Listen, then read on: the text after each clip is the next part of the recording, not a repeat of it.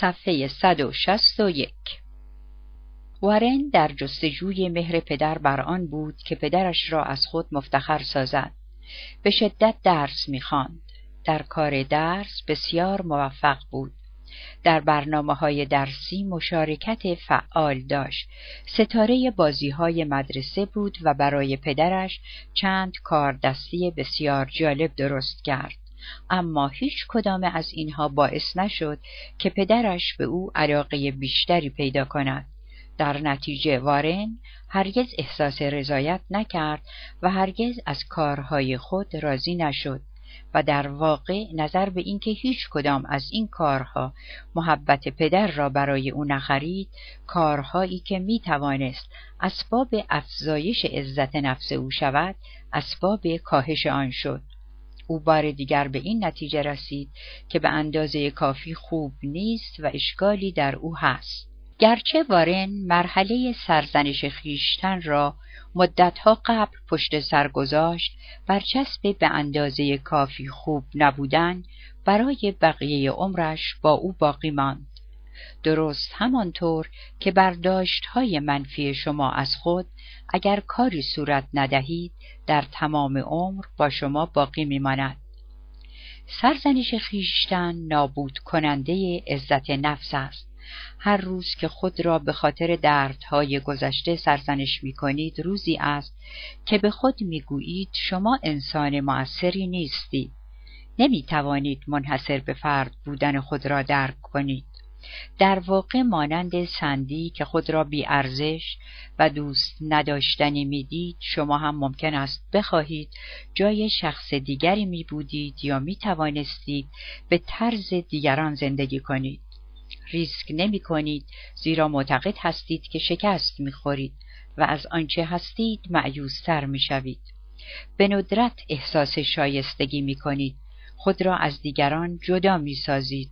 خود را کمتر از آنچه هستید برآورد می کنید و از خود غفلت می نمایید. همه اینها اسباب کاهش ارزش شما را فراهم می سازد. دردی را که احساس می کردید دائمی می کنید. به این نتیجه می رسید که علت و بانی و باعث درد هرچه بوده خود شما بوده اید. کسی که شما را قبلا آزار داده حالا این کار را نمی کند. ممکن است این شخص دیگر در زندگی شما نباشد. حتی ممکن است این شخص دیگر زنده نباشد. اما رنجش همچنان زنده است. زیرا شما آن را زنده نگه می دارید. این شما هستید که خود را رنج می دهید. شما هستید که به خود می گویید که چاق، احمق، زشت، تنبل، ناشایست، دوست نداشتنی، بی ارزش و از این قبیل هستید. شما با تکرار این پیام ها خود را مجازات می کنید. در واقع این پیام ها را درونسازی می کنید و آنها را با هویت خود یکی می سازید. همانطور که آن نتیلیش در کتاب پلسازی آزادی زن و مرد می نویسد، شما به خود ستم می کنید. از جمله مارسی به پدر و مادرش نیاز ندارد تا آنها برای او صحنه تحقیر آمیز بنویسند. او برای خود ایجاد درد و تحقیر می کند. او هر آینه اشتباهی بکند به خود می گوید هیچ کاری از تو ساخته نیست. در برخورد با هر حادثه ای به خود می گوید باید آن را پیش بینی می کردی. مارک هم دیگر به پدرش احتیاج ندارد تا شرایط او را خراب کند. خود او این کار را می کند زیرا به خود می گوید زیاد امیدوار نباش. هر قدر امیدوار باشی باز هم ناامید خواهی شد. و بالاخره آلیسون نیز نیازی به دیدن پدر افسرده خود ندارد تا احساس شکست خورده ها را پیدا کند. او در برخورد با هر شخص ناخشنود و ناراحت به یاد زندگی خود و پدرش می افتد. شما اگر برچسب به اندازه کافی خوب نیستم را با خود حمل می کنید، به عزت نفس خود لطمه می زنید. درد خود را دائمی می کنید مگر آنکه خود را از شر مرحله سرزنش خیشتن نجات دهید. صفحه 163. ترک سرزنش خیشتن.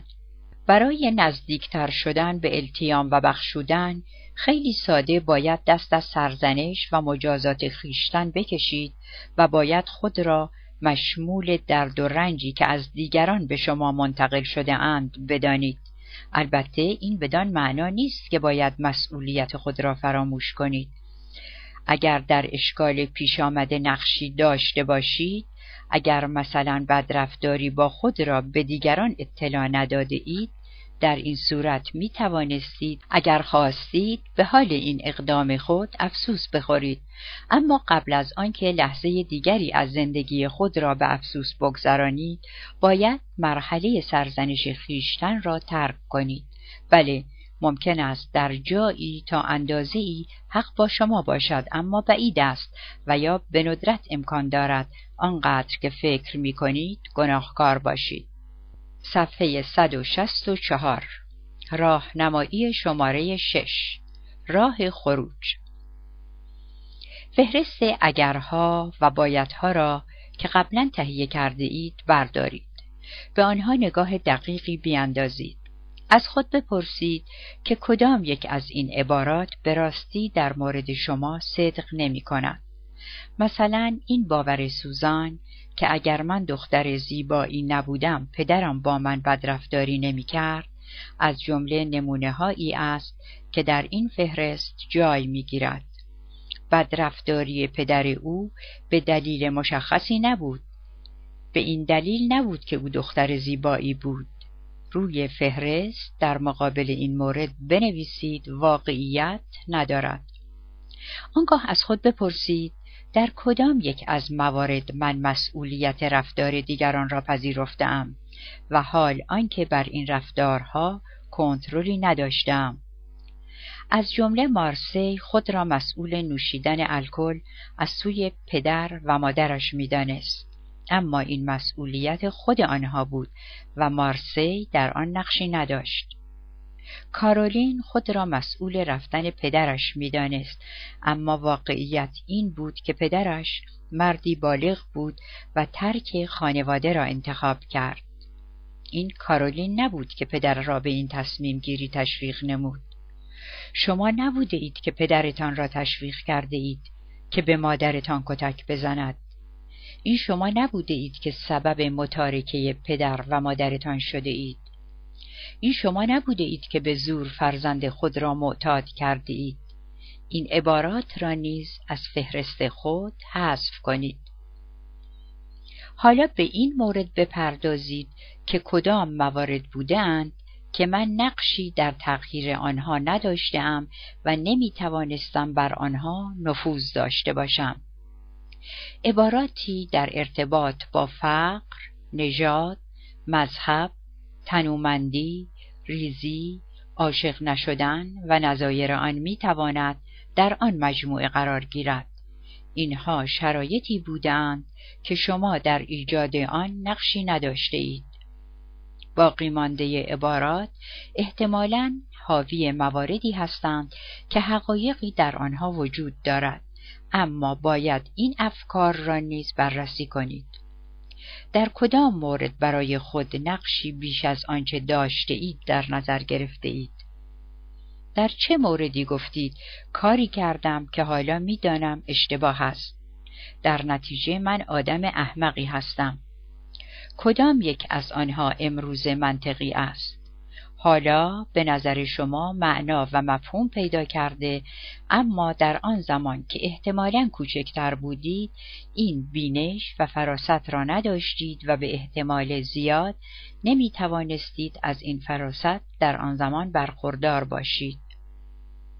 برای پاسخ به این سوال، سوزان اخیراً از شهری که در آن بزرگ شده بود دیدن کرد. فکر می کنم می خواستم به عنوان یک بالغ از مکانی که دوران کودکی من در آن سپری شده بود بازدید کنم. به محل سابق منزلمان رفتم. به صاحبان جدید آن گفتم که روزگاری در این خانه زندگی می کردم. از آنها اجازه گرفتم به اطراف نگاهی بیاندازم. آنگاه از عرض خیابان گذشتم تا به دیدار دوست سابقم استل بروم. او هنوز آنجا زندگی می کرد، از دوران کودکی من خانه اش را تغییر نداده بود. با آنکه میخواستم دلیل آمدنم را به او بگویم، این کار را نکردم، اما بعد به یاد آوردم ماجرای بدرفتاری با من در روزنامه ها هم چاپ شده اند. استل احتمالاً از موضوع باخبر بود. فهمیدم که اگر به او گفته بودم به من کمک میکرد. شاید این همه وقت گرفتار ناراحتی و خجالت نمی شدم، اما به او نگفته بودم. وقتی از منزلش دور می شدم به خود گفتم ای کاش قبلا موضوع را با او در میان گذاشته بودم. یک بار دیگر اشک چشمانم را پر کرد و بار دیگر احساس خجالت و حماقت کردم. سوزان موقتاً به مرحله سرزنش خویش بازگشته بود، اما دیگر در آنجا مستقر باقی نماند. حالا می‌دانست که دیگر سرزنش خویش و کاری که قبلاً می‌توانست بکند و نکرد بی‌مورد است. شما هم باید این را بیاموزید. باید بدانید که دیگر از حوادث گذشته جز اینکه بتوانید به کمک تجربه آن از تکرار حوادث مشابه جلوگیری کنید کاری ساخته نیست. از همه اینها مهمتر باید بدانید که سرزنش خویشتن بر زندگی امروز شما اثر می‌گذارد. باید بدانید که خجالت و احساس گناه گذشته به زندگی امروز شما سرازیر می‌شود و بنابراین روی رفتارتان اثر می‌گذارد. حالا به این موضوع فکر کنید. برای تغییر یا کنترل جنبه‌هایی از خود که آن را مسبب حوادث آزاردهنده و بی‌عدالتی‌های گذشته می‌دانید چه کرده اید و چه می‌کنید؟ در چه شرایطی و به چه طریقی می‌خواهید مسئولیت کنترل رفتار دیگران را بر عهده گیرید؟ وقتی بر این باورید که به اندازه کافی خوب نیستید و به اندازه کافی صلاحیت ندارید، چرا از خود دریغ می‌کنید؟ خود را از چه محروم می‌سازید؟ درباره شخصیت خود چه می‌گویید؟ چگونه خود را مجازات می‌کنید؟ آیا اینها هنوز به شما کمک می‌کنند؟ آیا اینها به شکلی در خدمت شما هستند؟ به اعتقاد ما که نیستند. معتقدیم که دست کم گرفتن خویشتن، دست کم گرفتن و تحقیر خویش تنها درد شما را تداوم می‌بخشد. خوشبختانه می‌توانید کارهایی را که برای سرزنش خویش کرده اید متوقف سازید.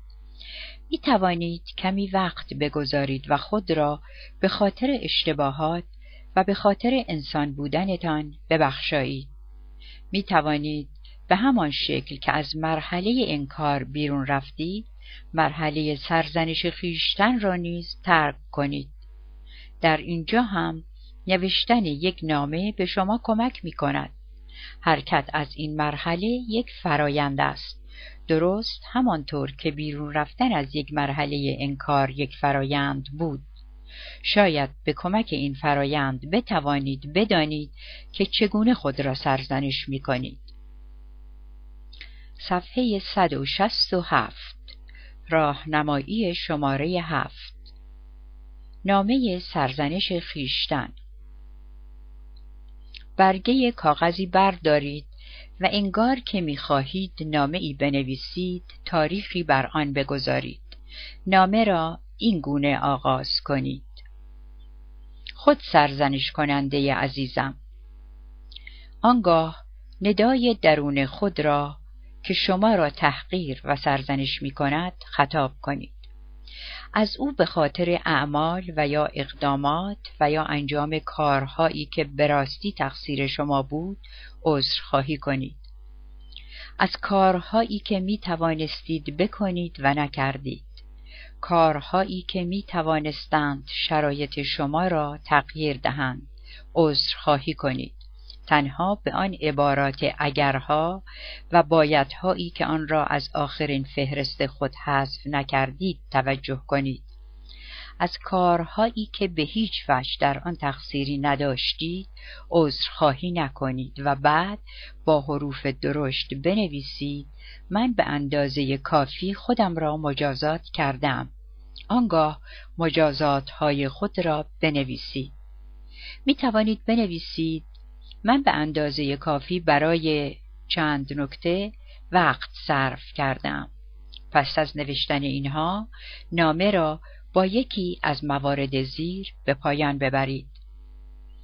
سابقا فکر می کردم شایسته رنج بردن هستم، اما حالا می دانم که شایسته چنین چیزی نیستم.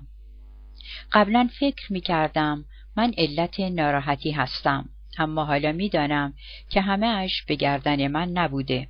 می دانم مسئولیتی در قبال بعضی از آنها نداشتم.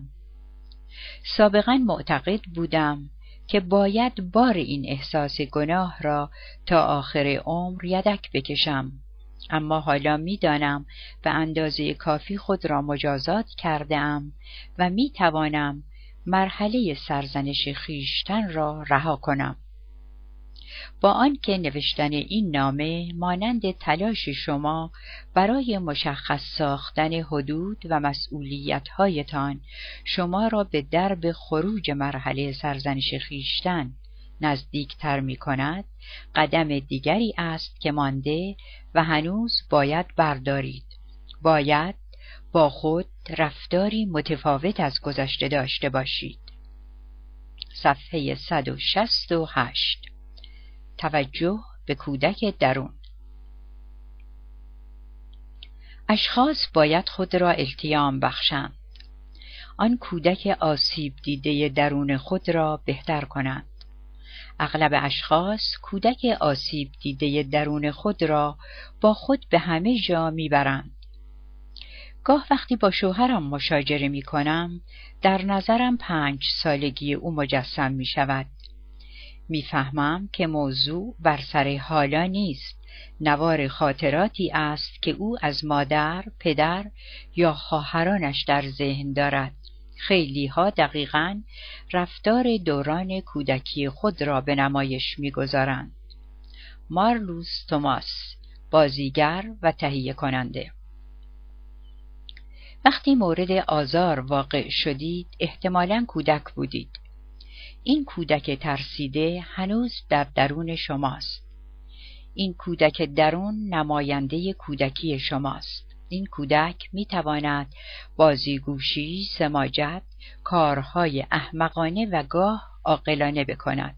کودک درون شما می داند که برای رسیدن به احساس امنیت عاطفی و برای آنکه مورد عشق و محبت قرار گیرد به چه احتیاج دارد.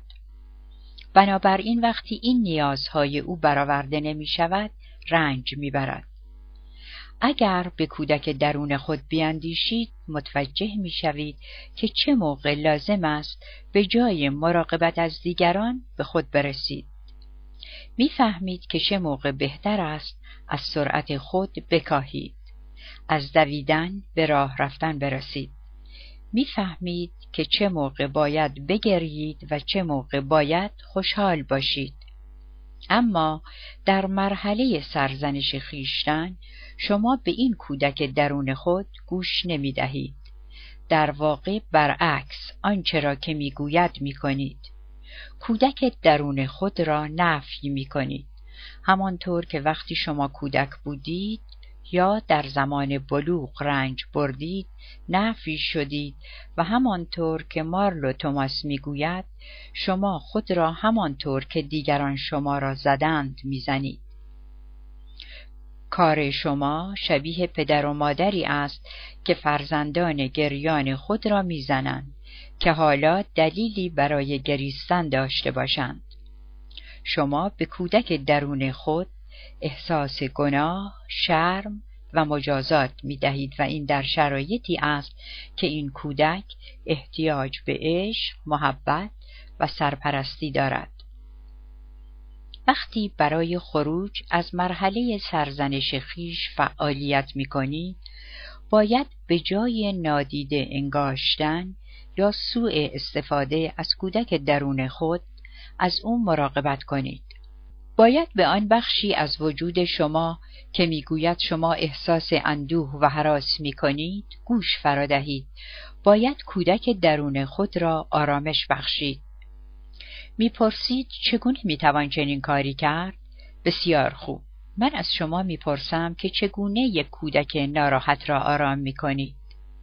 قبل از هر چیز باید به صحبتهای او گوش فرادهید، باید احساس او را بفهمید، آنگاه میتوانید به او بگویید که بسیار خوب، اشکالی ندارد، درست میشود، من به تو کمک میکنم. میتوانید به او هدیه کوچکی بدهید. میتوانید او را به جایی ببرید که احساس خوشی و لذت و آرامش کند. میتوانید او را فرصتی بدهید. میتوانید بگذارید که بگرید. میتوانید او را از محبت خود مطمئن سازید. میتوانید خاطر نشان سازید که او موجودی منحصر به فرد، دوست داشتنی، لایق و ارزشمند است. می توانید به او بگویید آنچه اتفاق افتاده همه اش به گردن او نبوده است. وقتی مرحله سرزنش خیشتن را پشت سر می گذارید، قدمی به سوی بخشودن و التیام بر می دارید. پیشرفت شما از آن روست که خود را به خاطر آنچه اتفاق افتاده است سرزنش نمی کنید.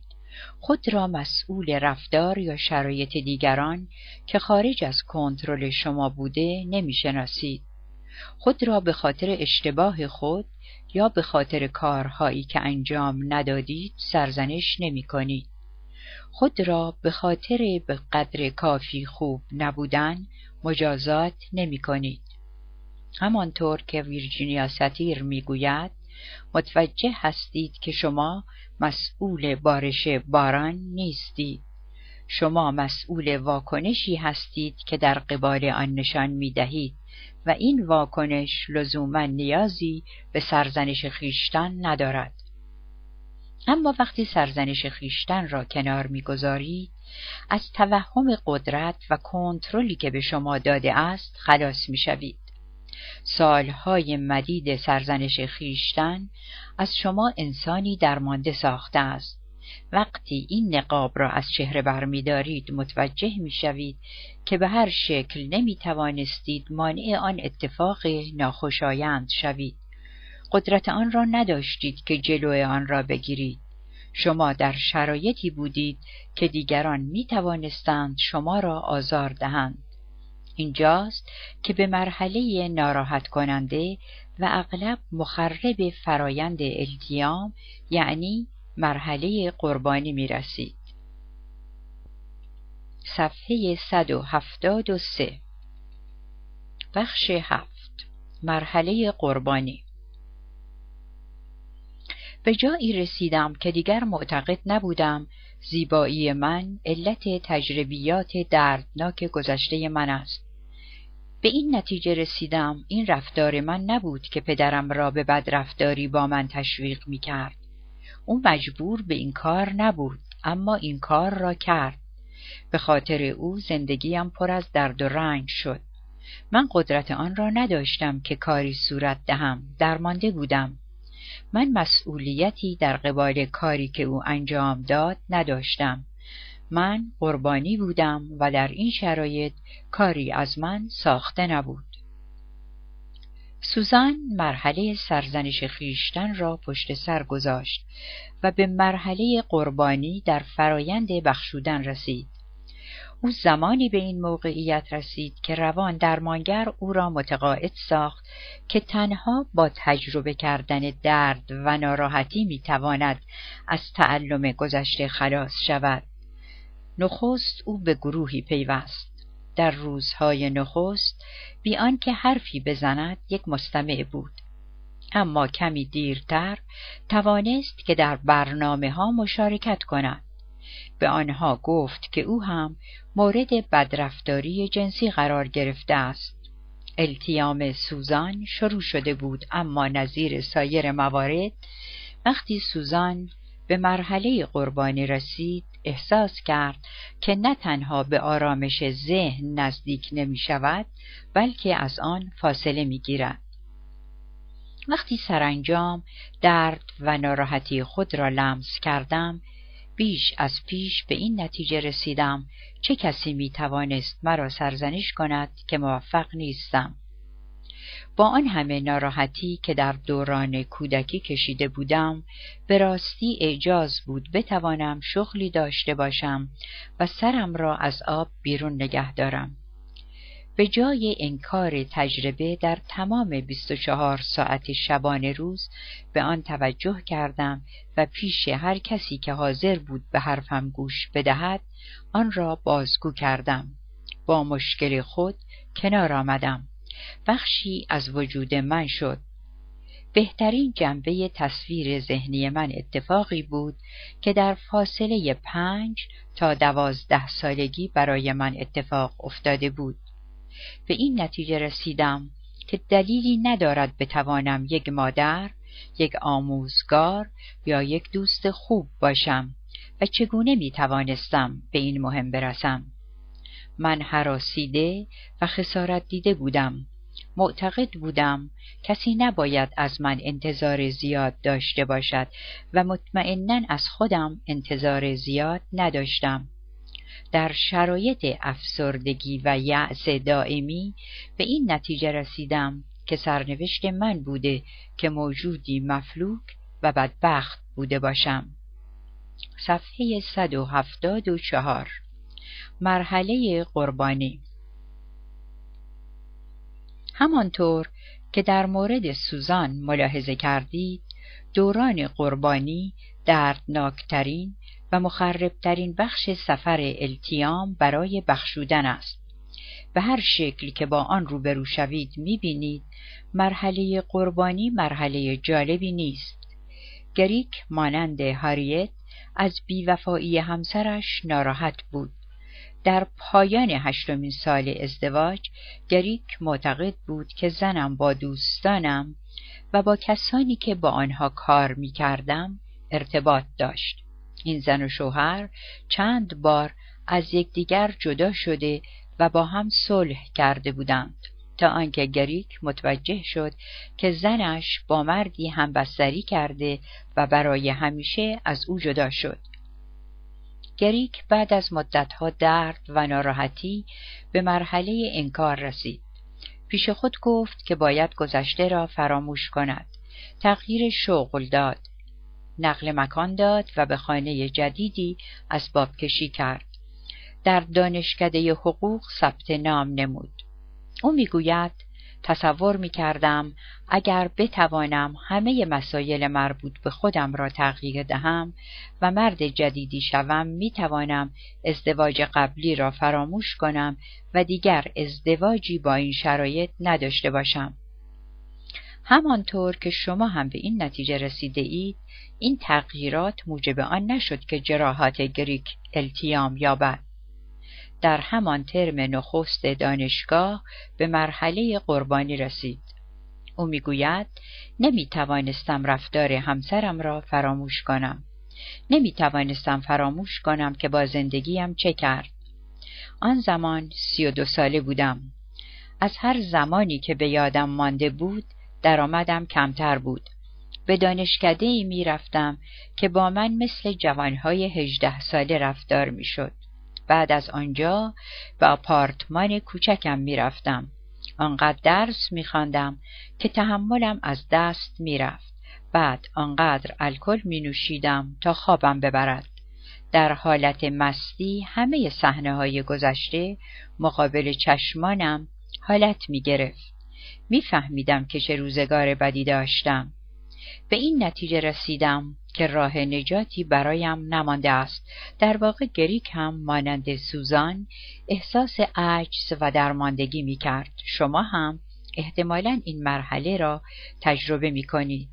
در این مرحله به حال خود تأسف می خورید. از زندگی پس نشینی می کنید. تسلیم می شوید. مرحله قربانی به اینجا ختم می شود. همه بدون استثنا این مرحله را تجربه می کنند، زیرا هر آزار کشیده ای یک قربانی بوده است. صفحه 176. از قربانی شدن به قربانی بودن. قربانی شدن اتفاق حادث شده برای شما را شرح می دهد. ممکن است حادثه یا حوادثی شما را ترسانده باشد. ممکن است چیزی را که دوست داشتید از شما گرفته باشد.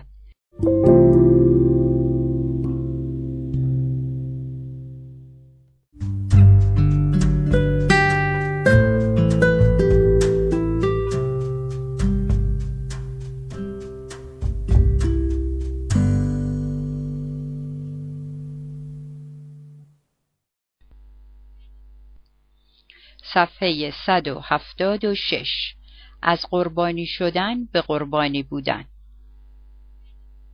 قربانی شدن اتفاق حادث شده برای شما را شرح می دهد.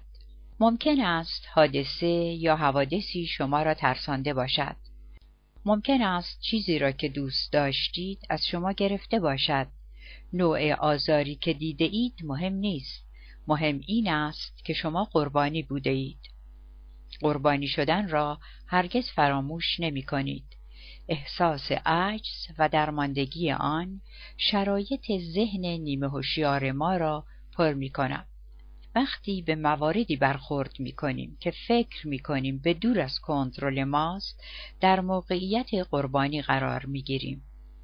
ممکن است در گذشته بی آنکه بدانید در نقش قربانی ظاهر شده اید، اما اگر نشانه های قربانی را بشناسید، هر آینه در مرحله قربانی قرار بگیرید آن را احساس می کنید. در مرحله قربانی هرچه بگویید می تواند منفی و مخرب باشد. ممکن است احساس تنهایی، اندوه، خستگی، احساس گناه، ناتوانی، از دست دادن کنترل و سوء ظن داشته باشید. ممکن است فکر کنید که شما انسانی ضعیف، درمانده، محتاج و هراسیده هستید. شخصیتی هستید که دیگران نمی‌توانند شما را دوست بدارند. ممکن است به این نتیجه برسید که باید همیشه در حالت دفاع باشید تا آسیب نبینید. ممکن است از خود انتظار کمی داشته باشید. رفتار شما هم می تواند چشمانداز قربانی بودن شما را منعکس سازد. ممکن است از شرایط شکایت بکنید اما اقدامی صورت ندهید. ممکن است از ابراز وجود خودداری کنید. ممکن است بیش از اندازه حساس شوید، پرخاشگری کنید، به همه حمله کنید، به همه جز منبع اصلی خشم خود یارش ببرید. ممکن است مرتب عذر و بهانه بیاورید و در صدد توجیه کارهای مخرب و انفعالی خود برآیید. ممکن است سرتان را پایین بیاندازید. ممکن است برای فرار از مرحله قربانی کارهای متعددی صورت دهید، چه بسا به سراغ لیکور بروید. شاید در یخچال را باز کنید. شاید هم اقدام به خرید وسواس گونه بنمایید. ممکن است سراغ بانک بروید، مبلغی پول نقد بگیرید و بعد به نزدیکترین کازینوی محل خود بروید. ممکن است با یک جعبه شکلات روبروی تلویزیون بنشینید، به باشگاه شبانه بروید و شب زنده‌داری کنید. احساس و رفتار قربانی داشتن واکنشی خود به خودی است که می تواند عادت شود. این عادت خطرناکی است، زیرا هر آینه عادت قربانی شما رها می شود، قوی تر می گردد و پیش از آن که بدانید گرفتار سراشیب عجز و درماندگی می شوید. اینجاست که قربانی شدن به قربانی بودن تغییر شکل می دهد. نقش قربانی را بازی کردن تبدیل به یک طرز تلقی می شود. راهی می شود که خود را با دنیا ارتباط می دهید. بخش قربانی ما مهمترین بخش هویت ما می شود. برچسب قربانی نه تنها اتفاقی را که برای ما افتاده شرح می دهد، بلکه نظر ما درباره خودمان را مشخص می سازد. بر اساس این باور است که داستان زندگی خود را می نویسیم و برای خود نقش قربانی را در نظر می گیریم. صفحه 177 نمایشنامه قربانی. اشخاص در برونریزی نقش قربانی خود در 3 نقش ظاهر می شوند، با آنکه شما می توانید در هر کدام از این 3 نقش ظاهر شوید و میان آنها حرکت کنید، اغلب یکی از آنها را به دیگری ترجیح می دهید. این 3 عبارتند از قوتور، افرادکار و پرخاشگر. صفحه 178 قوتور. چندی پیش یکی از شرکت کنندگان در سمینار بخشش نوشت: قربانی عزیز وجود من، از حوادث و تصاویر گذشته، از صداهای گذشته خاطرات بسیار بدی در ذهن دارم که گاه و بیگاه به سراغ من می آیند. به حال خود افسوس می خورم. وقتی احساس تهی بودن دارم، به جای احساس آن و به جای آنکه چیز ارزشمندتری را بخواهم، احساس درد می کنم. شما هم اگر در این نقش باشید، ممکن است خود را به ضیافت افسوس و خودخوری دعوت بکنید. ساعتها، روزها، هفتهها و یا حتی بیشتر در میهمانی می نشینید و به جای صرف غذا و نوشابه خودخوری می کنید. ایفاگران این نقش احتمالاً بارها و هر بار به طریقی به خود گفتند: بیچاره من. ممکن است به حال خود ناراحت شوند، به صدای بلند از قربانی بودن خود با آه و ناله شکایت کنند و هر پیشنهادی را که احتمالاً به آنها برای رسیدن به احساس بهتر کمک کند مردود بشمارند. از صرف وقت کردن در برنامه‌های تفریحی و لذت بخش بپرهیزند و به جای آن ترجیح دهند که بخش مهمی از وقت خود را در تنهایی و عزلت بگذرانند. یکی دیگر از شرکت کنندگان در سمینار معتقد است که بخش قربانی وجود من اشخاص را از من دور می کند. سعی دارم که همه کارها را به تنهایی انجام دهم، نه به این دلیل که می توانم از عهده کاری برایم، بلکه از آن رو که نمی توانم روی دیگران حساب کنم که در وقت نیاز به من کمک کنند. اگر از آنها کمک بخواهم، دست رد به سینه‌ام میزنند. اگر آنها را نداشته باشم، راحت ترم. ندانستن آنها برایم راحت تر از این است که جوابم کنند. اشخاصی با این خصوصیات اغلب افسرده و انفعالی هستند. میگویند مشکلی ندارم، راحتم، شما بدون من بروید. در واقع شدت یأس و نومیدی این عده به حدی است که میتوان به آنها جایزه داد. این عده در حال پوسیدگی هستند و انرژی کم، اشتیاقهای اندک، موفقیتهای کم و روابط انسانی ضعیف آنها تضمینی است که در این مرحله باقی بمانند. صفحه 179 افرادکار. دارلین ساعت 2 صبح از رخت خوابش بیرون می آید و روانه آشپزخانه می شود. روز بدی را پشت سر گذاشته بود. منشی او دستورش را به موقع اجرا نکرده بود و در نتیجه دارلین مجبور شده بود که آن کار را خودش انجام دهد. از آن گذشته، چون مطمئن بود که شوهرش فراموش می کند لباسها را از خشکشویی بگیرد، 15 کیلومتر راهش را دور کرد تا خودش این کار را بکند. وقتی به خشکشویی رسید، فهمید که شوهرش فراموش نکرده و به موقع لباسها را گرفته است. در بازگشت به منزل عصبانی بود. با شکایت به شوهرش گفت: چرا به من نگفتی که لباسها را از خشکشویی میگیری؟ شوهرش در مقام اعتراض جواب داد: تو گفتی لباسها را از خشکشویی بگیرم، من هم این کار را کردم، چه نیازی بود که به تو تلفن بزنم؟ این گونه مشاجره تازه‌ای در گرفت.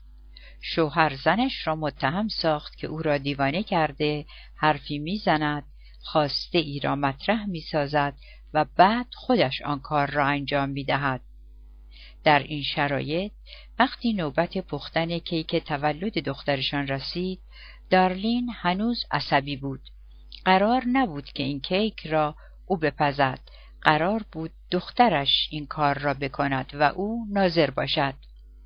به فکرش رسیده بود که اگر این کار را بکند بهتر است. دارلین در حالی که آهی میکشد میگوید نمیدانم چرا باید از کار من عصبانی شود. از آن گذشته حق نداشت سر من داد بکشد که چرا کیک را با بستنی صورتی رنگ تزیین کردم. او سفارش رنگ آبی را داده بود. رنگ صورتی بیشتر به دختر ما می آید. چرا نمی فهمید که دارم به او کمک می کنم؟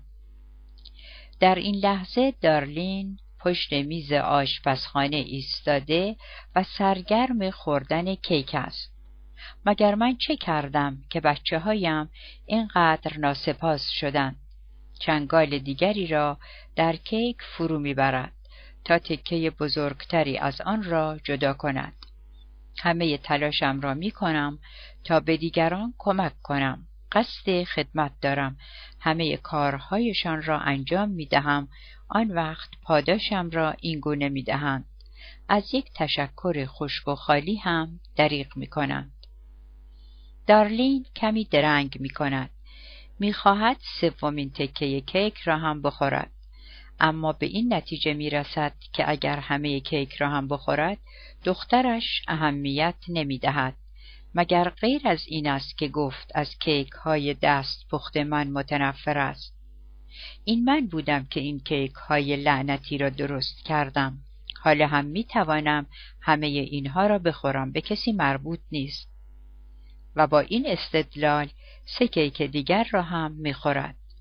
بعد به رخت خواب باز می گردد تا بخوابد. تازه به یادش می افتد که برنامه رژیم غذاییش را شکسته است. حتما در باشگاه ورزشی از او ایراد می گیرند، اما در مقام توجیه می گوید کی به این حرف ها اهمیت می دهد. روز بدی را پشت سر گذاشتم، به درک کیک هم خوردم. رفتار دارلین و طرز برخورد او با موضوع کیک تولد دخترش نمونه نمایشنامه قربانی افراطکار است.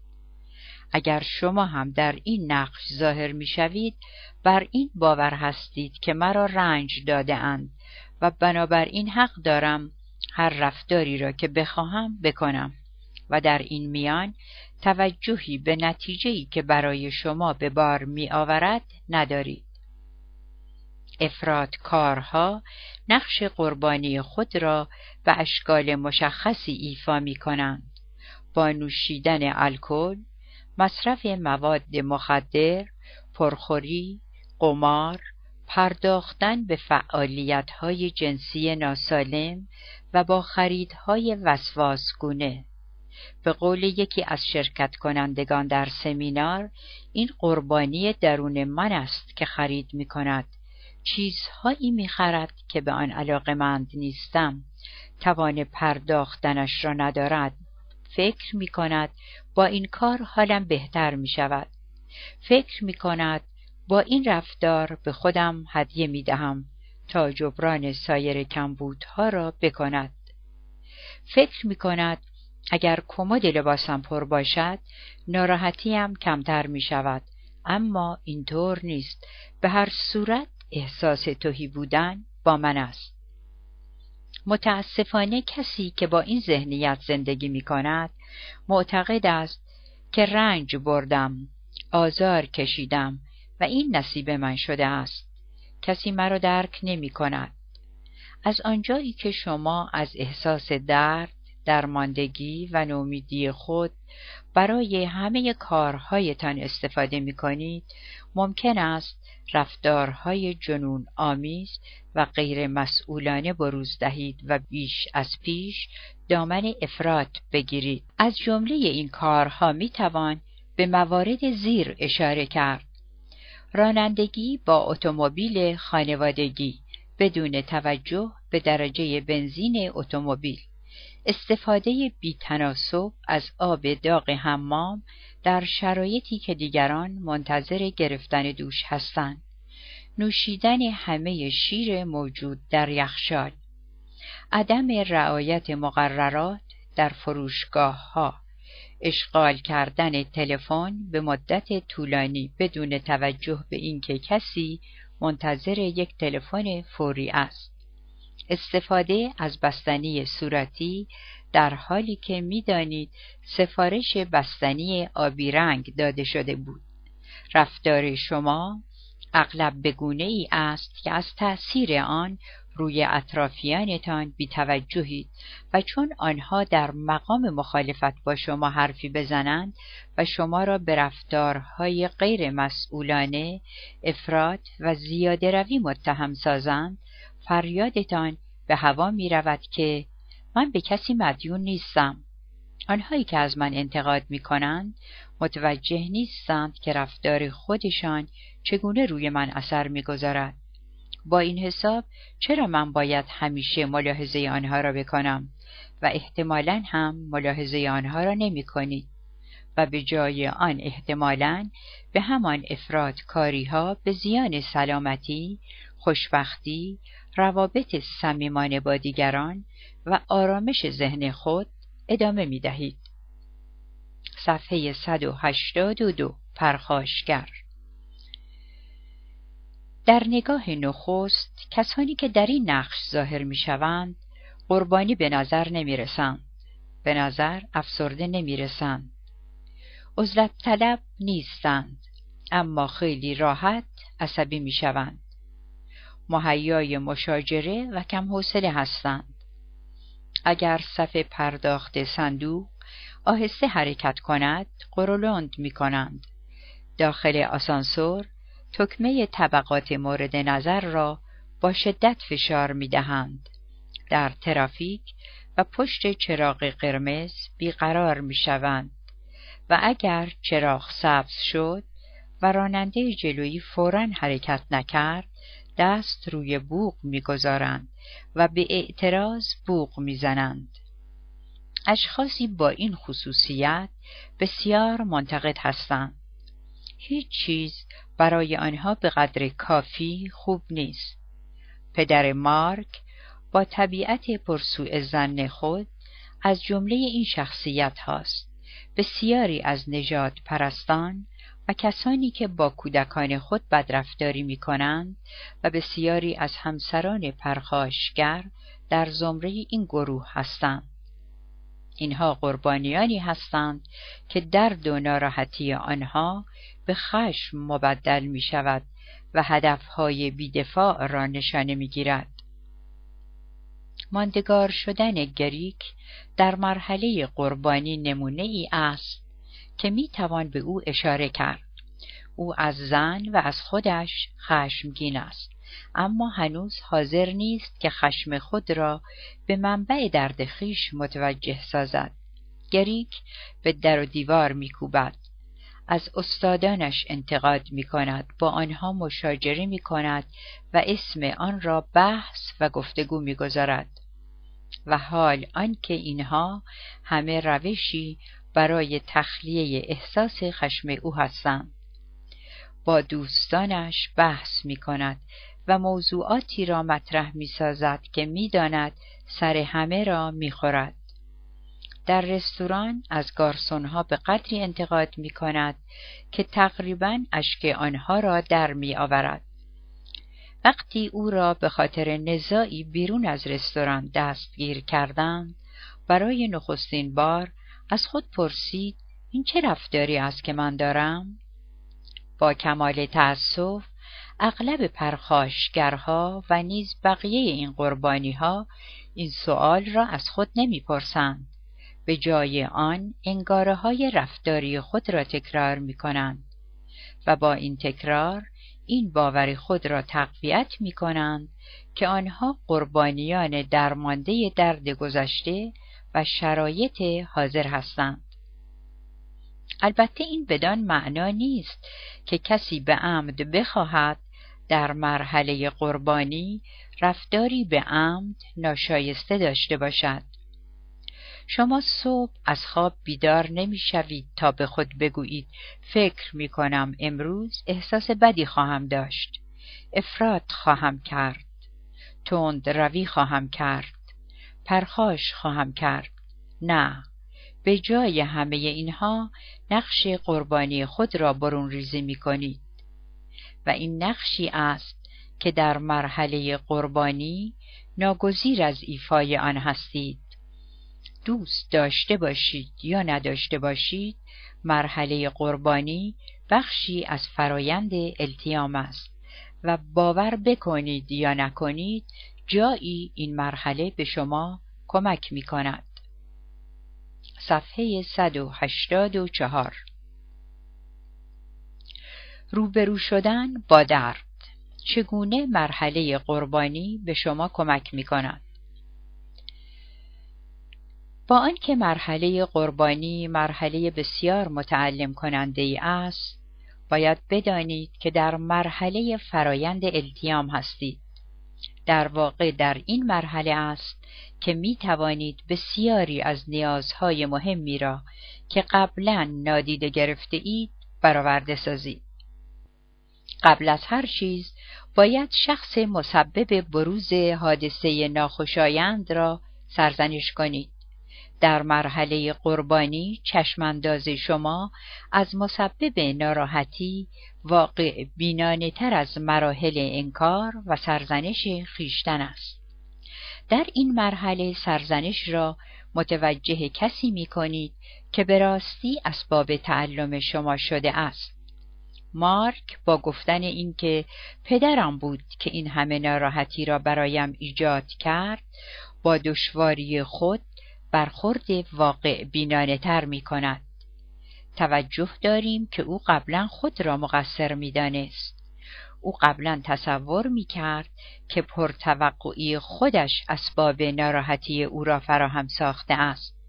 در مرحله قربانی مارک پذیرفت که رفتار پدرش که قولش را زیر پا می‌گذاشت و در آخرین لحظه تغییر رأی می‌داد، اشیاء و اسباب بازی‌هایی را که به عنوان هدیه برای فرزندانش خریده بود به غریبه‌ها می‌فروخت و پسرش را ساعت‌ها در سرما پشت در منزل نگاه می‌داشت، طرز برخورد درست با یک کودک نبوده است. تری هم در مرحله قربانی پذیرفت که در ایجاد بدرفتاری پدر بزرگش کمترین گناهی نداشته است. فهمید که پدر بزرگش مقصر بوده و او را مجبور به کارهایی کرده که در آن سن و سال هرگز نمی توانست به انجام آن تن ندهد. فهمید که پدر بزرگش مسبب درد و تعلم امروز اوست. مارسی در حالی که اشک در چشمانش حلقه زده میگوید تقصیر پدر و مادرم بود. آنها به الکل بیش از من علاقه داشتند. آنها کودکی مرا خراب کردند و زندگیم را تباه نمودند. هاریت در حالی که آه میکشد میگوید او مجبور نبود که با من چنین کند. شاید من بهترین زن روی زمین نبودم. شاید به کارم بیش از زندگی خانوادگیم توجه داشتم. اما این رفتار من نباید مستمسک قرار می گرفت تا او با زن دیگری ارتباط برقرار سازد. این رفتار من نمی تواند وسیله‌ای گردد تا او فرزندانم را از من بگیرد. نمیدانم چرا با من چنین رفتاری می کند، اما این را می دانم که با من چنین رفتاری دارد و این درست نیست. در مرحله قربانی سنگینی بار را از دوش خود بر می دارید و آن را مستقیما بر دوش کسانی می گذارید که اسباب تعلم شما را فراهم ساختند. این از آن جهت به شما کمک می کند زیرا برای خلاص شدن از درد ناشی از گذشته و بخشودن کسانی که اسباب رنجش شما شدند، باید تصدیق کنید که آنها به شما آسیب زدند و مسئول کارشان هستند. در نتیجه در مرحله قربانی راه را برای رسیدن به مقصد در مسیر التیام هموار می‌سازید. باید بدانید و بگویید که شما قربانی چیزی هستید. مارسی میگوید گاه فکر میکردم که مشاعرم را از دست دادم. نسبت به همه چیز واکنش بی‌تناسب نشان میدادم. فکر میکردم اگر اشتباه بکنم اتفاق نابود کننده ای برایم میافتد. میخواستم کنترل نکردنی ها را کنترل کنم. لحظه ای آرام نداشتم. نمی توانستم از خودم لذت ببرم، زیرا همیشه مترصد و گوش به زنگ بودم. سعی داشتم تا همه حوادث ناخوشایند را پیش بینی کنم. حالا می دانم که بسیاری از فرزندان والدین الکنی چنین شرایطی دارند. نمی توانم بگویم که این به من احساس خوبی می دهد. نه، اینطور نیست. از شرایطی که داشتم بسیار ناراحتم، اما همینقدر حالا می دانم که برایم معنا و مفهومی پیدا کرده است. وقتی از عبارت اگر این کار را نکرده بودم این اتفاق نمی افتاد به عبارت اگر او این کار را نکرده بود درد نمی کشیدم می رسید، دست کم دلیلی برای ناراحتی‌های چند و چندین ساله خود پیدا می کنید. البته تعریف و توضیح آنقدرها خوبی نیست، به شما احساس قدرت نمی دهد، انگیزه ای هم برای ایجاد تغییر در شما ایجاد نمی کند. در حقیقت در مرحله قربانی از این علم و اطلاع برای توجیه برخورد انفعالی خود استفاده می کنید و برای نداشتن انگیزه برای تغییر یافتن دلایلی ارائه می دهید. اما مانند مارسی به این نتیجه می رسید که مشاعر خود را از دست نداده اید، بلکه به جای همه اینها شما قربانی چیزی هستید. می فهمید هر کسی هم اگر جای شما می بود زندگی کمتر از حد عالی می داشت. محتاج آن هستید که به خاطر آنچه بر شما گذشته است افسوس بخورید. همه شما وقتی متعلم شدید چیزی را از دست دادید، هرچند شدت آن در مقایسه با از دست دادن عزیزان، متارکه و اخراج از شغل کمتر است. ممکن است احساس قداست، احساس اعتماد و اطمینان، امنیت عاطفی و ایمنی مورد نیاز در دوران کودکی خود را از دست داده باشید. ممکن است عشق، محبت و پذیرش مورد نیاز را از والدین، دوستان، همسر یا فرزندان خود نگرفته باشید. ممکن است از حمایت احساسی که برای لمس ارزشمند بودن به آن محتاج بودید محروم مانده اید. باید به خاطر این فقدانها که شما را متعلم ساختند سوگواری کنید. در مرحله قربانی به خاطر آنچه می‌خواستید و به آن دست نیافتید متعلم می‌شوید. شما هم مانند کسی که همسرش را از دست داده برای ادامه حرکت به زمانی برای سوگواری احتیاج دارید. در عین حال باید به خود توجه کنید و بخشی را که از آن محروم ماندید مشمول حال خود سازید و این کاری بود که سوزان انجام آن را آموخت. کسی نبود که به من کمک کند. کسی نبود تا بداند چه دردی را تحمل می کنم. کسی نبود که مرا آرامش بدهد، زیرا کسی نمی دانست که چه اتفاقی می افتد. نمی توانستند که رنج مرا ببینند و درست تر بگویم. احساس می کردم که کسی اصولاً مرا نمی بیند. احساس می کردم که نامرئی هستم. در مرحله قربانی فهمیدم که من و درد من دیگر نامرئی نیست. فهمیدم که توجهی را که در همه این مدت به آن نیاز داشتم به دست می آورم. من به خود و به دردم توجه کردم. مرتب به مسئله بدرفتاری جنسی فکر می کردم. مرتب به خاطر آن می گریستم. در واقع جز به بیدار شدن و به سر کار رفتن به چیز دیگری توجه نداشتم. در هر زمان که فرصتی پیش می آمد، توجه دیگران را نیز به موضوع جلب می کردم. ناراحتیم را با آنها در میان می گذاشتم. سرم را بر شانه های آنها می گذاشتم و می گریستم. حالا می دانم که به این کار احتیاج داشتم، هرچند معتقدم احتمالاً به این اندازه و به این مدت به آن احتیاج نداشتم. با توجه به درد خود و با اندیشیدن به گذشته و نیز به شرایط زندگی امروز، توجهی را که قبلاً به آن احتیاج داشتید اما از دیگران نگرفتید به دست می آورید.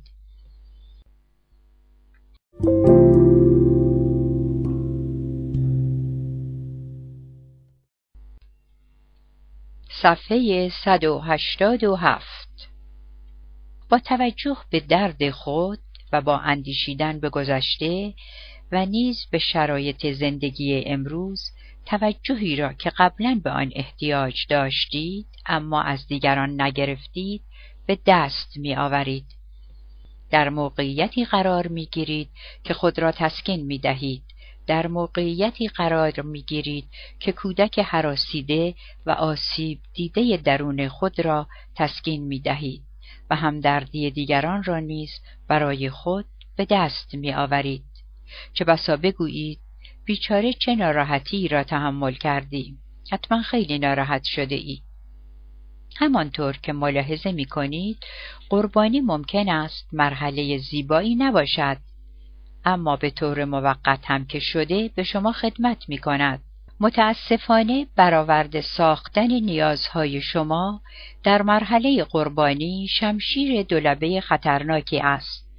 دیگران را مقصر ناراحتی‌های خود قلمداد کردن، خود را قربانی دیدن، سوگواری به خاطر ناراحتی‌ها و توجه کردن به درد و رنج تنها به مقدار کم و در مدت کوتاه به شما کمک می‌کند. صفحه 188. پرداخت بهای ایفای نقش قربانی. صرف نظر از برنامه‌ای که برای اجرا انتخاب می‌کنید، در نقش قربانی برای خود و برای دیگران تولید اشکال می‌کنید. صفحه 188. عزت نفس کم. مرحله قربانی حتی بیش از مرحله سرزنش خود از عزت نفس انسان می‌کاهد. نه تنها خود را انسان خوبی نمی‌بینید، بلکه احساس می‌کنید از شما برای تغییر شرایط کاری ساخته نیست.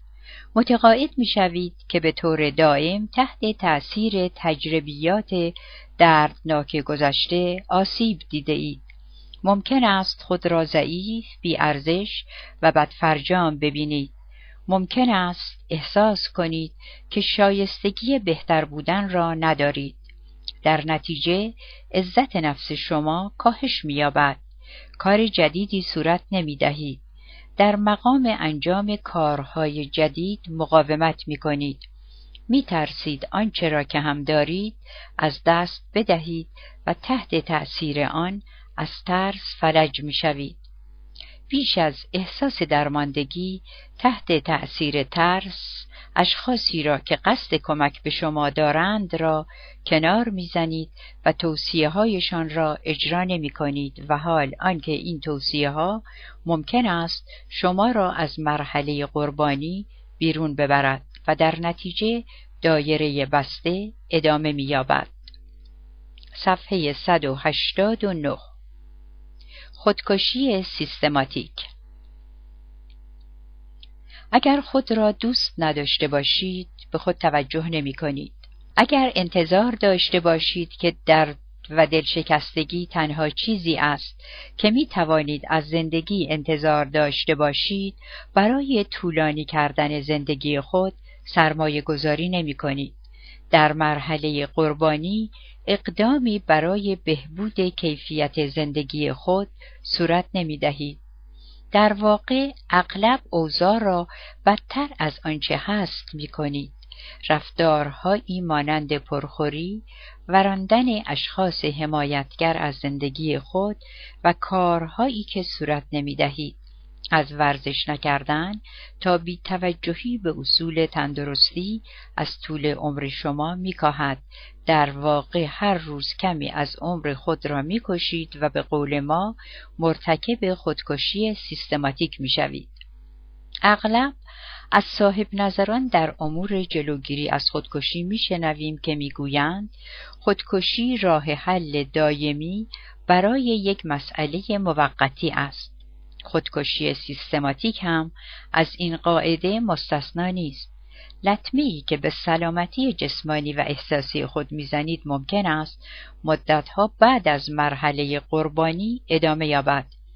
از آن گذشته، از آنجایی که بسیاری از کارهایی که می‌کنیم یا نمی‌کنیم نیروی ما را ضعیف می‌کند، به ما احساسی از تقصیر و شرم می‌دهد و در نتیجه گمان می‌کنیم که در برخورد با مسائل به ظاهر حل ناشدنی زندگی خود درمانده‌تر و نومیدتر هستیم. به عبارت دیگر، در مرحله قربانی مستقر باقی می‌مانیم. صفحه 190. به دست آوردن آنچه سعی بر اجتناب آن دارید. وقتی هاریت به مرحله قربانی رسید، به شدت افسرده شد. احساس اندوه داشت. نیروی کمی در او باقی مانده بود. از این نیروی باقی مانده خود برای حفظ فعالیت شغلیش استفاده می کرد تا آن نیز مانند ازدواجش از هم نپاشد. او می گوید برایم چیزی باقی نمانده بود. انگیزه انجام هیچ کاری را نداشتم.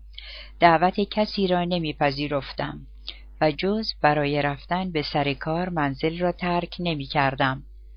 به هنگام خواب می گریستم. مشروط بر آنکه اصولاً خوابیدنی در کار بود. در این مدت روابط هاریت با فرزندانش آسیب دید. نمی توانست به آنها رسیدگی کند. به لحاظ جسمی و احساسی چیزی برای آنها نداشت. فرزندانش از این وجه متأثر بودند. هاریت می گوید فرزندانم مرتب گله می کردند که من هیچ وقت خوشحال نیستم. اما چگونه می توانستند چنین انتظاری داشته باشند؟ پدرشان مرا نابود کرده بود. او زندگی مرا برباد داد. این چیزی نیست که بتوان به آن خندید و درباره اش سرود خواند. اما فرزندان هاریت از او انتظار خندیدن و آواز خواندن نداشتند. به او احتیاج داشتند تا از آنها سرپرستی کند. به آنها علاقه نشان دهد. آنها را تشویق کند، برایشان محدودیت بگذارد، به آنها کمک کند تا موضوع طلاق را درک کنند و مسائل جاری در دادگاه بر سر این متارکه را احساس نمایند. برآورده نساختن این نیازها در مسئولیت هاریت به عنوان یک مادر بود، اما در شرایط افسردگی و نومیدی او از انجام این کار بر نمی آمد.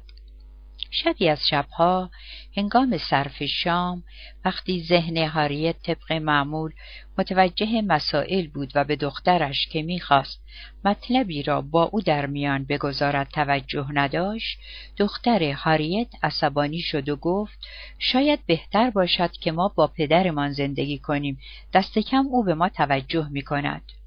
هاریت می گوید ناگهان به این نتیجه رسیدم آنچه را که از آن هراس داشتم دارد اتفاق می افتد. می ترسیدم که فرزندانم را از دست بدهم. فهمیدم که با توجه بیش از حد به مشکلات و مسائل زندگی خود مادری به همان بدی که شوهر سابقم می گفت هستم. همان مادری که صلاحیت نگهداری فرزندانش را ندارد. سزاوار عشق و وفاداری فرزندانش نیست. در واقع من کسی بودم که آنچه را نمیخواستم اتفاق افتد امر به اتفاق میدادم و این دقیقاً همان کاری است که در مرحله قربانی میکنید. از طرد شدن، ترک شدن، مورد انتقاد قرار گرفتن یا دست به سر شدن بترسید یا از چیزهای دیگر. بدترین هراس‌های شما صورت واقع به خود می‌گیرد. نتایج منفی که سعی بر اجتناب از آن را داشتید به واقعیت‌های جدید مبدل می‌شود که باید با آن کنار بیایید و همزمان با آن به جراحات کهنه خود رسیدگی کنید. صفحه 191. تولید قربانی از قربانی. مخربترین جنبه مرحله قربانی و دلیلی که لازم است خود را از آن نجات دهیم این است که قربانی تولید قربانی می کند. دائمی کردن دایره درد و ناراحتی هرگز منظور ما نیست. اما این دقیقاً آن چیزی است که در زمان توقف در مرحله قربانی اتفاق می افتد.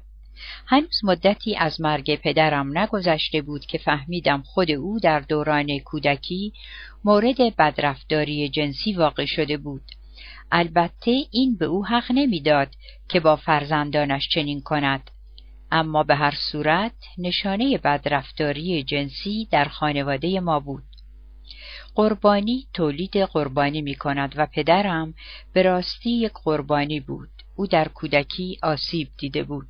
منزلت انسانیش جریحه دار شده بود و چون در اثر آسیب کمر نمیتوانست کار کند، منزلت انسانیش لطمه بیشتر خورده بود. او فاقد بینش و بصیرت بود و به همین دلیل ناراحتی خود را به فرزندانش انتقال داد و سبب گردید که ما سالها این ناراحتی را یدک بکشیم. با آن که من شخصاً با کسی بدرفتاری نکرده ام، من نیز مدتی این دایره بسته را ادامه داده بودم. من هم مانند هاریت در حالی که به شدت سرگرم فرایند التیام و درد و رنج خود بودم، نمی توانستم به وظایف مادریم عمل کنم. رابطه من و دخترم آسیب دید، زیرا من چنان در نقش قربانی بودم که نمی توانستم یک مادر باشم. خوشبختانه اغلب آسیب‌های وارده را اصلاح کرده ایم. رابطه خود را بازسازی کرده ایم، اما برای رسیدن به این مهم مدت‌های مدید وقت گذاشتیم. با ایفای نقش قربانی، ایفاگر هر نقشی که باشیم، دور قربانی بودن را ادامه می‌سازیم. هر روز که در مرحله قربانی باقی بمانید، آن روزی است که می توانید به کسی لطمه بزنید و اضافه بر آزار دادن دیگران به خود آسیب برسانید. با انباشت احساس شرم و گناه، فرایند التیام را متوقف می سازید و از سرعت بخشودن اشخاصی که شما را رنج دادند و قربانی کردند می کاهید. صفحه 193. پاره کردن دایره بسته. خروج از مرحله قربانی. شما قربانی شدید. این یک حقیقت است. در آن زمان شخصی درمانده بودید. نمی توانستید دیگران و اسباب ناراحتی خود را کنترل کنید. این نیز یکی از واقعیات است. امروزه زندگی شما در اثر حوادث ناگوار گذشته ها کمتر از آنچه می توانست باشد هست. بله، این حقیقت دارد. اما وقتی از اینها می گذرید و در معرض انتخاب قرار می گیرید، می توانید ادامه درماندگی را انتخاب کنید. می توانید راه افراط بروید. می توانید پرخاشگر شوید. می توانید کار زیادی صورت ندهید. می توانید از آن نیز کمتر انتظار داشته باشید. تکرار انگاره‌های قدیمی و ایجاد قربانی‌های جدید نتیجه انتخاب شما برای باقی ماندن در مرحله قربانی است. اما اکنون زمان آن رسیده که انتخاب‌های دیگری بکنید. انتخاب‌های عاقلانه‌ای که قدرت و امیدواری شما را حفظ کند. این کار ساده ای نیست. بیرون رفتن از مرحله قربانی شبیه برداشتن تخت سنگ بزرگ از وسط جاده است. با دست خالی نمی توانید این کار را بکنید. نمی توانید تنها با استفاده از نیروی خود به این مهم نائل آیید. این را می دانید، زیرا قبلا هم سعی کرده اید و موفق نشده اید. ما به شما راه دیگری توصیه می کنیم. به موضوع برداشتن تخت سنگ برگردیم. بهترین کاری که می توانید بکنید استفاده از اهرم است. همین اصل که می توانیم آن را نظریه اهرم ها بدانیم، در مورد خروج از مرحله قربانی نیز صدق می کند. با استفاده از طرز تلقی ها و پرداختن به فعالیت هایی که با قربانی بودن شما ناسازگار است و مانع از آن می شود که مانند قربانی ها باشید، دیگر خود را درمانده احساس نمی کنید. می توانید به سایر جنبه های زندگی خود و به موضوعاتی جز درد و ناراحتی توجه کنید. صفحه 194. برداشتن چشم‌بندهای قربانی. وقتی به چیزهایی که در زندگی شما وجود ندارد توجه می کنید، خود زندگی شما را با خود می کشاند.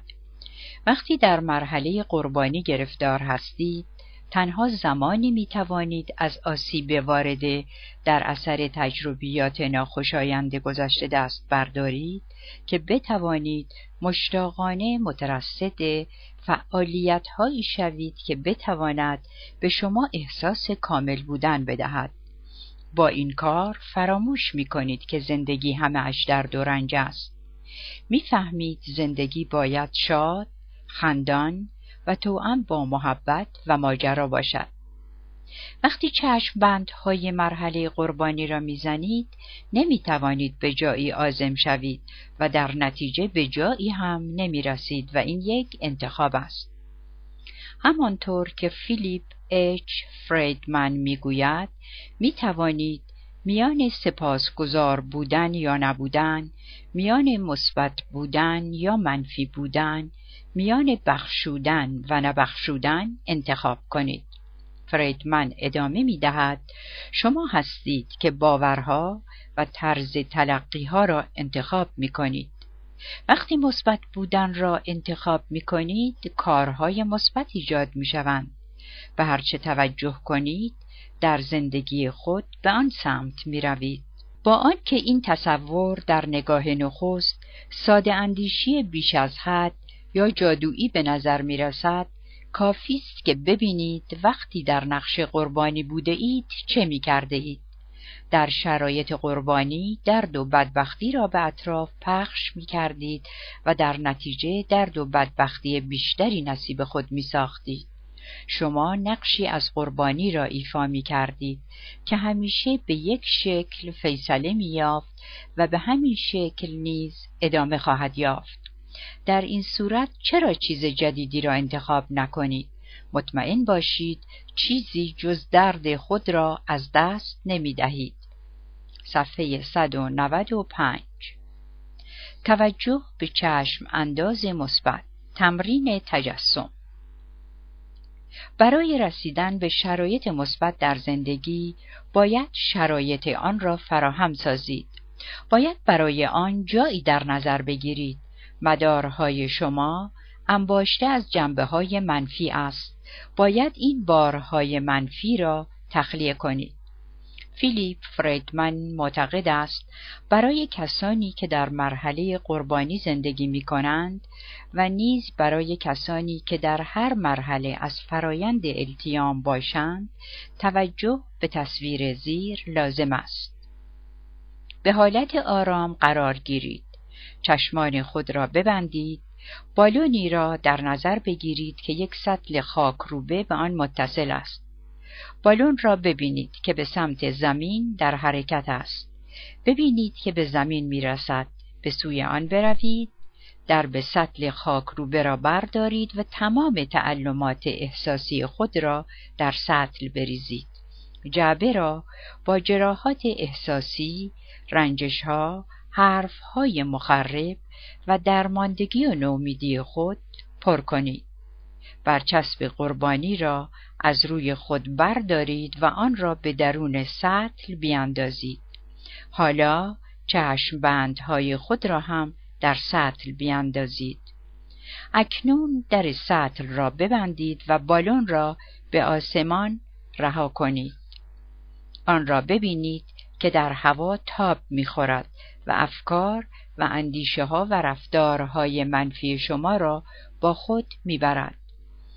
آنقدر به آن نگاه کنید تا بالون در دل آسمان گم شود. با خود به تکرار بگویید که من رنجش‌های خود را آزاد کردم.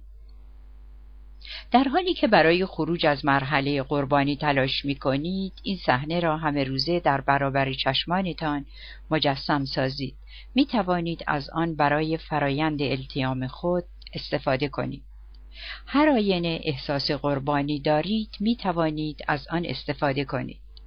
البته مجسم کردن ناراحتی‌های احساسی که درون یک سطل خاکروبه از شما فاصله می‌گیرد، نمی‌تواند به واقع جراحات کهنه شما را از بین ببرد، اما شما را برای چند دقیقه، چند ساعت یا چند روز از شر درد خلاص می‌کند، به شما امکان حرکت می‌دهد.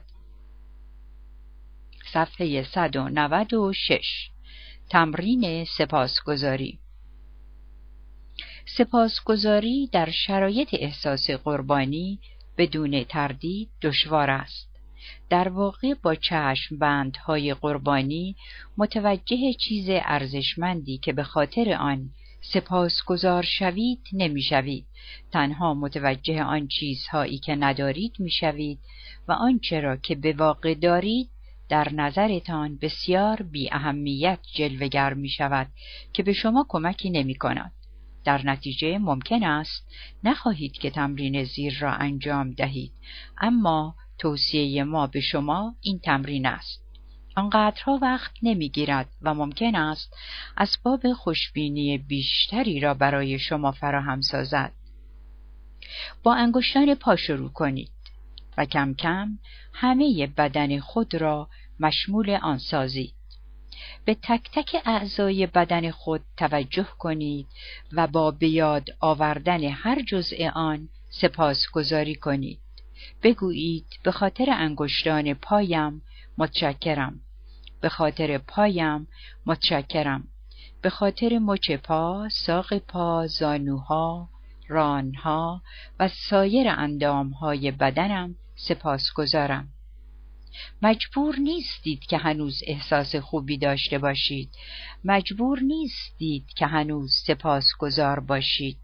وقتی میگویید که سپاسگزار هستید، شرایطی فراهم میسازید تا روزی به واقع به این موقعیت برسید. از بخش‌های مختلف بدن خود بدون توجه به عیب و نقص احتمالی آنها تشکر کنید. لزومی به این نیست که کامل، بی‌عیب و نقص باشید. ممکن است از ترکیب شکل پایتان خوشتان نیاید، اما اگر اینها را به کلی نداشتید چه اتفاقی می افتاد؟ حالا به سراغ متعلقات خود بروید. اینجا هم به کیفیت آنها توجه نکنید. از داشتن اتومبیل و آپارتمان خود تشکر کنید. لازم نیست اتومبیل شما بهترین اتومبیل شهر باشد. لازم نیست آپارتمان شما زیباترین آپارتمان شهر باشد. هرچه از اموال خود را می توانید مشمول این سپاسگزاری کنید. رخت خواب، مبل و صندلی، دمپایی، شغل و غیره. هرچه را که دارید از آن تشکر کنید. این رفتار را در مورد اشخاص موجود در زندگی خود تکرار کنید. آنها هم ممکن است کامل نباشند. حالا از خود به کارهایی که در 24 ساعت گذشته انجام داده اید سپاسگزاری کنید. از همان لحظه که از رخت خواب بیرون می آیید تا آن لحظه که دوباره به رخت خواب می روید. در صورت امکان فهرست سپاسگزاری را همه روزه مرور کنید. اما مرور هفته‌ای 3 بار ضرورت دارد. با این کار به آنچه در زندگی دارید نمی اندیشید. اما از اینها مهمتر می فهمید که زندگی شما گرچه آنطور که دقیقاً می خواهید نیست، بیش از حدی که گمان می کردید از جنبه‌های مثبت پر است. وقتی به فهرست کردن اسباب سپاسگزاری عادت می کنید، باید موارد جدیدی برای سپاسگزاری بیابید. همه روزه اشخاص، حوادث و روابط جدید و مثبت خود را مرور کنید. لزومی نیست که حوادث تکان دهنده پیدا کنید. مثلا از اینکه امروز به نسبت سایر روزها کمتر در ترافیک گیر کردید، سپاسگزار باشید. می توانید از اینکه در رستوران گارسون با اولین اشاره شما لیوان آبی روی میزتان گذاشت، تشکر کنید. می توانید از اینکه فروشنده فلان مغازه با شما رفتار خوبی داشت، تشکر کنید. می توانید از نقاشی فرزندتان در کودکستان که آن را به شما هدیه داد، سپاسگزار باشید. می توانید از هوا چون آفتابی است و زیاد هم گرم نیست خوشحال باشید. باور کنید وقتی مترصد جنبه‌های مثبت می‌شوید، آنها را می‌یابید و به آنها می‌رسید. آنها همیشه وجود داشتند. صفحه 198 رفتارهای غیر قربانی. با توقف در مرحله قربانی در رفتارها و مهارت‌های مربوط به آن متخصص می‌شوید. به طور دائم خودخوری می کنید و به خوردن و نوشیدن غذاهای نامناسب اقدام می کنید. اما اگر بخواهید می توانید جای این رفتارهای مخرب را با رفتارهای مثبت و سازنده عوض کنید. فعالیت‌های مثبت آنهایی هستند که بر عزت نفس شما می افزایند، دنیای شما را وسعت می دهند، شرایط جسمانی و احساسی شما را بهبود می‌بخشند. شرایطی فراهم می‌سازند که تحت تأثیر آن احساس قربانی نداشته باشید. می‌توانید اعتیادهای مثبت ایجاد کنید. می‌توانید به حال خوب خود بیفزایید. به سلامتی خود کمک کنید. ورزش کنید. غذاهای مناسب بخورید و می توانید از سرگرمی‌های سالمی مانند باغبانی، کارهای دستی، شرکت در دوره‌های آموزشی، قرار گرفتن در حالت ریلکس، مراقبه و نظایر آن استفاده کنید.